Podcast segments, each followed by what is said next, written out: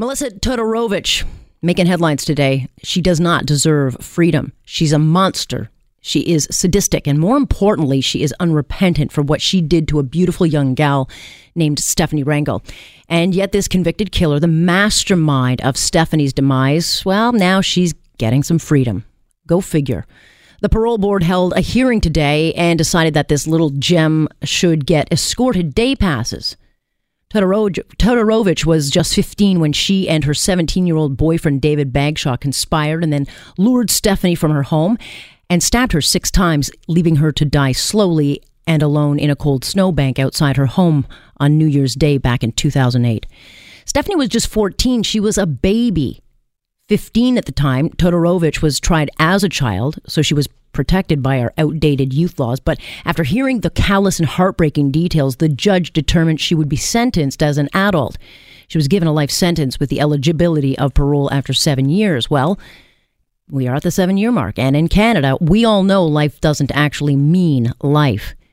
The only people who serve life sentences are those left behind Stefanie's devastated parents, her younger baby brother, and her grandparents. They will never get freedom. Stefanie was killed because she made the mistake of being friends with David Bagshaw.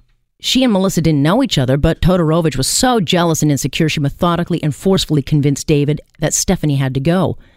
Thousands of texts would reveal her manipulation. I'm still waiting for her to die, she would write. Is she dead? Those texts went on and on, 4,500 in all. A sadistic, sick girl who had zero regard for life and whose obsession was to make her arch rival disappear.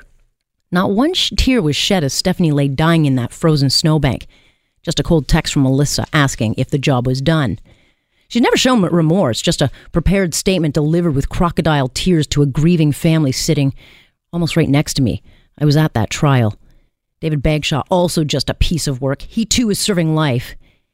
He can apply for parole in three years. He deserves to rot where he is, but it is Todorovic who struck me as, you know, the underbelly of this crime. A Karla Homolka in the making who deserves absolutely nothing. Certainly not a second chance of freedom. The parole board just made another deal with the devil.